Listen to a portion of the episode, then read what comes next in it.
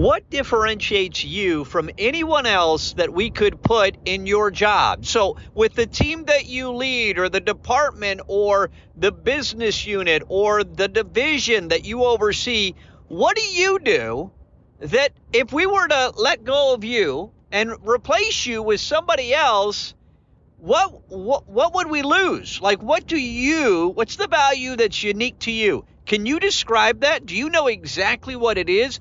Can you immediately list out when I ask you that question, can you immediately list out three or four things you all this is critical to growing your career, to being able to articulate to anyone that's hiring or promoting and the customer what is unique about you? Let's talk about that in this episode.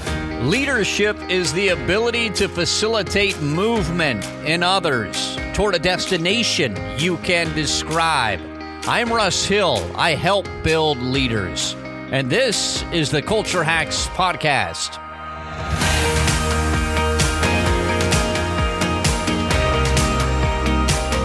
It is crazy to me how many people think they should be promoted or given opportunity to grow their careers just because they've been here.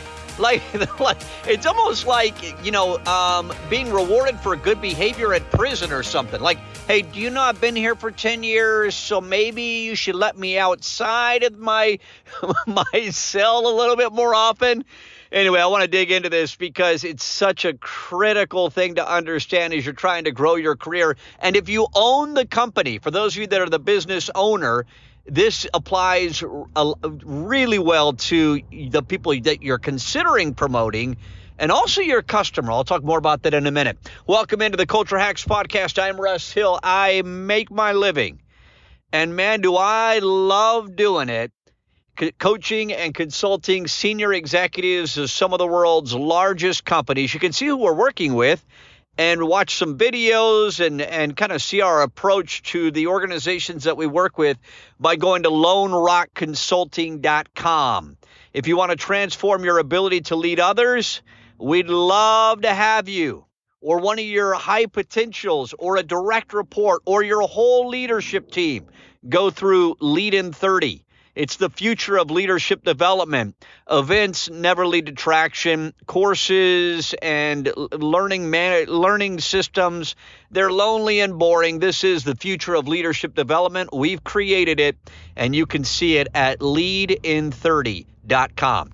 Okay, so back when I was in the media business, I would, and I was a young, up and coming reporter working at various news outlets and um, w- one of the things that happens is every morning in a newsroom, this is true in newspapers, and uh, those exist, right? I, like we need to change the name of those. Like the New York Times, is that really a newspaper? They're making most of their money, I would assume by now, off of their online presence or Washington Post or whomever it might be. Anyway, w- whether it's a newspaper or a uh, an all news radio station or a uh, television station or whatever it is, anybody or or a website, um, wh- whoever it is that's covering news every day. Um, and and the same thing, by the way, is true in in the world of sports or whatever it might be. There is a meeting that happens every morning, and in most newsrooms, it's typically at 9 a.m. 9 a.m. local time. Editors, producers, reporters, different executives meet, they huddle. There's a group that huddles and they talk about everything that's going on in the world or in their community or whatever the group the area is that they cover, they talk about it. And then they they start piecing together, putting together the plan for what they're going to cover that day. Okay, this is this is probably the biggest story today or that is or what do we need to what do we need to be covering? What what is the audience interested in? And so people throw out ideas and and they huddle and then they start making assignments. Who's going to cover what? And if you're a uh, and if you're a, an ambitious reporter working for ESPN or working for NBC Nightly News or working for CNN or working for the New York Times, you want to be on the front page. You want to be the lead reporter at 10 o'clock or a, a, the, the biggest story that you want yourself attached to it. You do not want to be covering or assigned to the story that's buried on the website that no one's going to see or that let's go back i don't even know if anybody watches tv news anymore and if you do can somebody please explain to me why but anyway um, it, it, let's go with the like the 10 or 11 o'clock news model which used to be the way that we consume news um, decades ago and so you don't want to be the reporter whose story airs it, you know if the newscast goes from 10 to 10:30 p.m. you don't want your story at 10:27 like nobody's watching at that point. You want to be in the you want to either be the lead story or you want to be on in the first 2 or 3 minutes cuz then you've got visibility and you're growing your career and you're growing your name and just your stock is rising. I'm going to apply this to leadership you all. This is not a podcast about the news business, but I need to give you this background to kind of paint the picture so you understand why I'm talking about this. So when I was a young reporter, I would throw out ideas and I wanted to I wanted to create a a, um, a belief in the newsroom management that I was I was the reporter they wanted to assign the biggest story of the day to. So when they were looking at, hey, we've got this big news event happening, we want Russ on it. And and because that meant that um, I was I, my my value to the organization went up. It meant that I was going to be one of the higher paid reporters. It meant when something really cool happens somewhere in the world, like when I got sent to go cover the tsunami in Indonesia, it means I got to go. Because they knew that they could put me on a plane with no no real idea of how I was going to get to Banda Aceh on the northern tip of the Sumatra island in in Indonesia where 150,000 people, 100, somewhere between 125,000 and 150,000 people died, like ground zero of the 2005 tsunami. So I, they would send me if I to cover something like that, which is why I got in the news business to have experiences and be on the front lines of history and be able to see those things and report on them. Anyway, so I needed to create a belief in the newsroom managers that I was one of, if not their best reporter. Well, how did I do that? So I started thinking about, well, how would they define me? Like if they were to stack me up to against the other reporters, what's different about me? Can I describe that? Do I know? Or am I just like everyone else? I'm just a clone of all the other reporters. What makes me unique? And so I went to work on that. Well, I'm going to be this and I'm going to be that. And I do this better than anyone else. And I do that. I've got to differentiate myself. Otherwise, I am a commodity. My value inside this organization is minimal. And there's no growth for my compensation or my value or new opportunities because I'm lost in the minutia of mediocrity, right? So I've got to differentiate myself. So let's talk about leadership.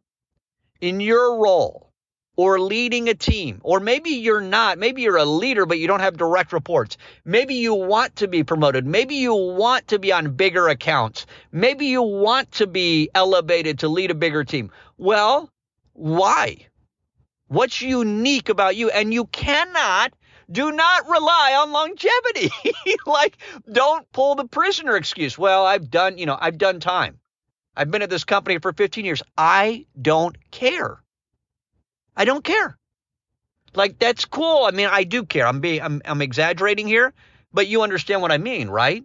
Like the fact that you've hung around for a while is cool and that's valuable and that means you know the nuances of our culture, but part of that's actually a negative because you know the way we've always done it. And so I kind of like the fresh blood, the new ideas, the person who just got here, the person who came from the competitor or the disruptor or comes from a different industry and sees things totally differently. Like they've got a unique perspective. I've got 40 people like you that have been here 10 years or two years or whatever else. So if you want to grow your career, if you want to be given opportunities to grow and to make more money and to uh, to have unique opportunities, you've got to differentiate yourself. And if you can't define it, how in the world would your boss or anybody be able to define it? In other words, if when I say when I ask you that question and I pose that and I'm thinking about it out loud here, what differentiates your, you from others? If you can, off the tip of your tongue, hit me with three bullet points. Well, it's this, Russ, and it's that, and it's that. Don't give me a narrative that's five minutes long. Don't give me a paragraph. Don't tell me a story. Give me three succinct statements. I am this, I am that, and I am that. That is totally unique to me. If you assign me to the account, you're going to get this, where if you assign others, you're not going to get that. You're going to get this other thing. You tracking with me on this? How good is this? You guys, this is really, really important. You got to be able to differentiate yourself, just like a product, right? If you're the better thing, nobody's really interested in buying from you. And I get sucked into this trap all the time, especially as an entrepreneur now or business owner, where we're creating services and products and we're marketing them. I can't, I can't I found myself normally going out, or it's natural for me to go out and think, oh, well, we need to say we're better than the rest at this. Well, nobody buys the better, they buy what's different. And the same is true about people. I want some, I want what is unique about you. And if you can't describe it, then you need to. And so let me let me give you a couple things and then I'll wrap up here. So if you're if you're as I say this stuff, if you're thinking, man, Russ, I don't know how to describe it. I'm not sure. Or I'm new to this company or new to this industry or new to this position and I'm not sure. Okay. Well, go figure out who's getting promoted. Go figure out and watch, observe the people who are a level up from you and two or three levels up or who are crushing it on the dashboard. And then you need to be able to describe what they do. Remember, I talked about this like 10 or 15 episodes ago, like hacking what other people do, breaking it down and looking at them. Um, and I did a whole episode on that. I got a ton of direct messages about it from people who found a ton of value in that. Um, and, and this is a similar topic. And, and so you, you want to go look at, okay, the guy or gal who's at the top of the dashboard, if I'm a salesperson, what do they do? Like, let me observe them in meetings. Let me go out and do sales calls with them. Let me ask other people. Let me ask my boss. Let me ask others. What's unique about him? What makes her so good? What do you think? You can do this casually. And then you're taking notes. Oh, th- these are the statements they said. He is that. She does this. Okay, that's interesting. Do I do that? Now I've got some metrics or I've got a framework something to measure myself against because I'm looking at either who's at the top of the dashboard or I'm looking at who's who's promoted two levels up from me or who did they just elevate and why did they elevate them? What uh, can I describe what they do uniquely and different and whatever else and then let me measure myself against those metrics or those statements. Right? That's how you start to lay this out. And so you, you make observations of, on your own, but you don't rely on that because there may be something you're missing. And so it's really critical. It's super critical to ask other people, especially those more senior in the organization or those who um, are making those promotion decisions or giving assigning accounts. Just ask them what what do you really like about Lisa? Like, you know what? I I just really admire Tom what do you see in Tom? Like, what makes him unique, or why do you think he's delivering double the revenue of the closest, you know, the the next person on the on the sales team, or why do you think that um, Walter or Wanda got promoted to that position? Like, what what do you think is really unique about them? And I'm just asking, and I'm observing, and I'm taking notes, and and so now I'm building kind of my benchmark, or I'm building my description of the people who are successful in this industry, this company, or whatever else, and I'm comparing that against my own observations, and I, so I'm building out. It's these three, four, five things, and then how do I stack up against that? If you cannot differentiate yourself, there's no reason for anyone to help you to, to be interested in your in elevating you and promoting you and giving you new opportunity. This is a this is something that over the years as I've led teams, this is something that, in my observation, my opinion, you may feel totally different about it, that so few other people get. Let me give you one last example, then I'll shut up. Um, and you know when I when I would put people on the air when I was um, hiring talk show hosts on sports talk stations or news talk stations, um, you know a decade or two ago, a uh, decade ago, um, I I could describe for you what made that host unique. Why did I want to put that person in one of our biggest time slots, biggest revenue? It's because he or she they did this. This was really unique about them. It was unique to their brand. And so it's the same thing. Can that can you describe that? Or are you walking around just going, I'm good. Like, I'm best at it. Oh, well, how are you different?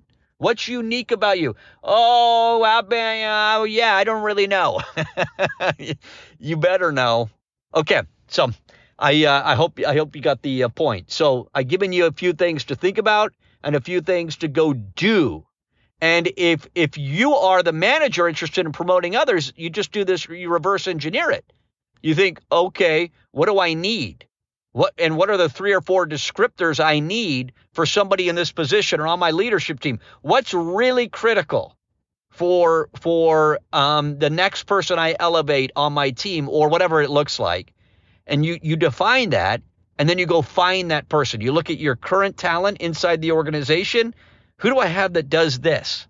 That measures up in these three or four things. Some of it might be tactical, strategic, like skill set, and some of it might be cultural fit, how they think, their mindset, right? It's got to be both of those. So I define that and then I evaluate talent internally because I want to promote somebody from within if I can, and then I then I evaluate external talent and I make my decision. That's how you do it. This is the same thing customers do. Why would I buy your product?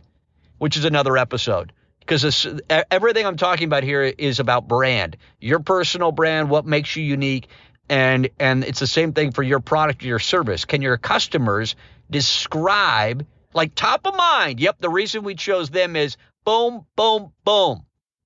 What are those boom, boom? What are what are those those things? We if we can't describe it, how in the world do we expect clients or customers to grasp that and choose us? All right. If you found value in this episode, by the way, I was listening to some podcast, a, a, a new, like a couple of new podcast episodes today because I was doing some research on something for our company. I need to hire. We need to hire um, something. It, it's a we need to hire a firm that can help us with one particular area and um, it's kind of in the marketing space. And so I, I, was doing research on a couple of companies, and so I was listening to a few of their executives. I I searched a podcast app to see if they had done any interviews, and yep, they had. And so I was listening as I was out and about today to uh, to some of these executives talking and getting a sense of of who we, we probably want to hire. And one of the things that uh, that that did in one of the in one of the podcasts that I listened to was they shared reviews, which I thought was way cool. Hey, Linda uh, just wrote this review on Apple Podcast about about our show, and Tom just wrote this on whatever. I think I'm going to start doing that. I don't want to do a lot of it because I know I'll bore the crap out of some of you. But if you haven't left a review yet for this podcast, please do that. I think I'm going to start. Maybe I'll just sprinkle in like it'll take 10 seconds, just one or two reviews, just feedback um, things that you're saying. And so if you haven't left a review, that's really valuable because, I mean, you know how you use reviews when you're checking out a product, right? People do that too when they're looking at podcasts, and I have sucked in asking the audience over the last four years to, to leave reviews. So it would be very meaningful to me if you did. Give some guidance.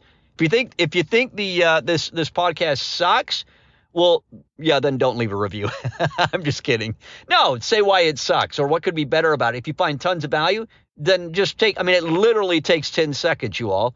You just click however many stars or whatever the rating is in your podcast app, and then you just type a sentence on your phone. That would be very meaningful to me. So leave a review. And if you find value in this as well, make sure you tap on follow, add, subscribe so you can get the two new episodes that we put out every week. Thanks so much. Hope you're healthy. Hope you're doing well. Thanks for listening to the Culture Hacks Podcast.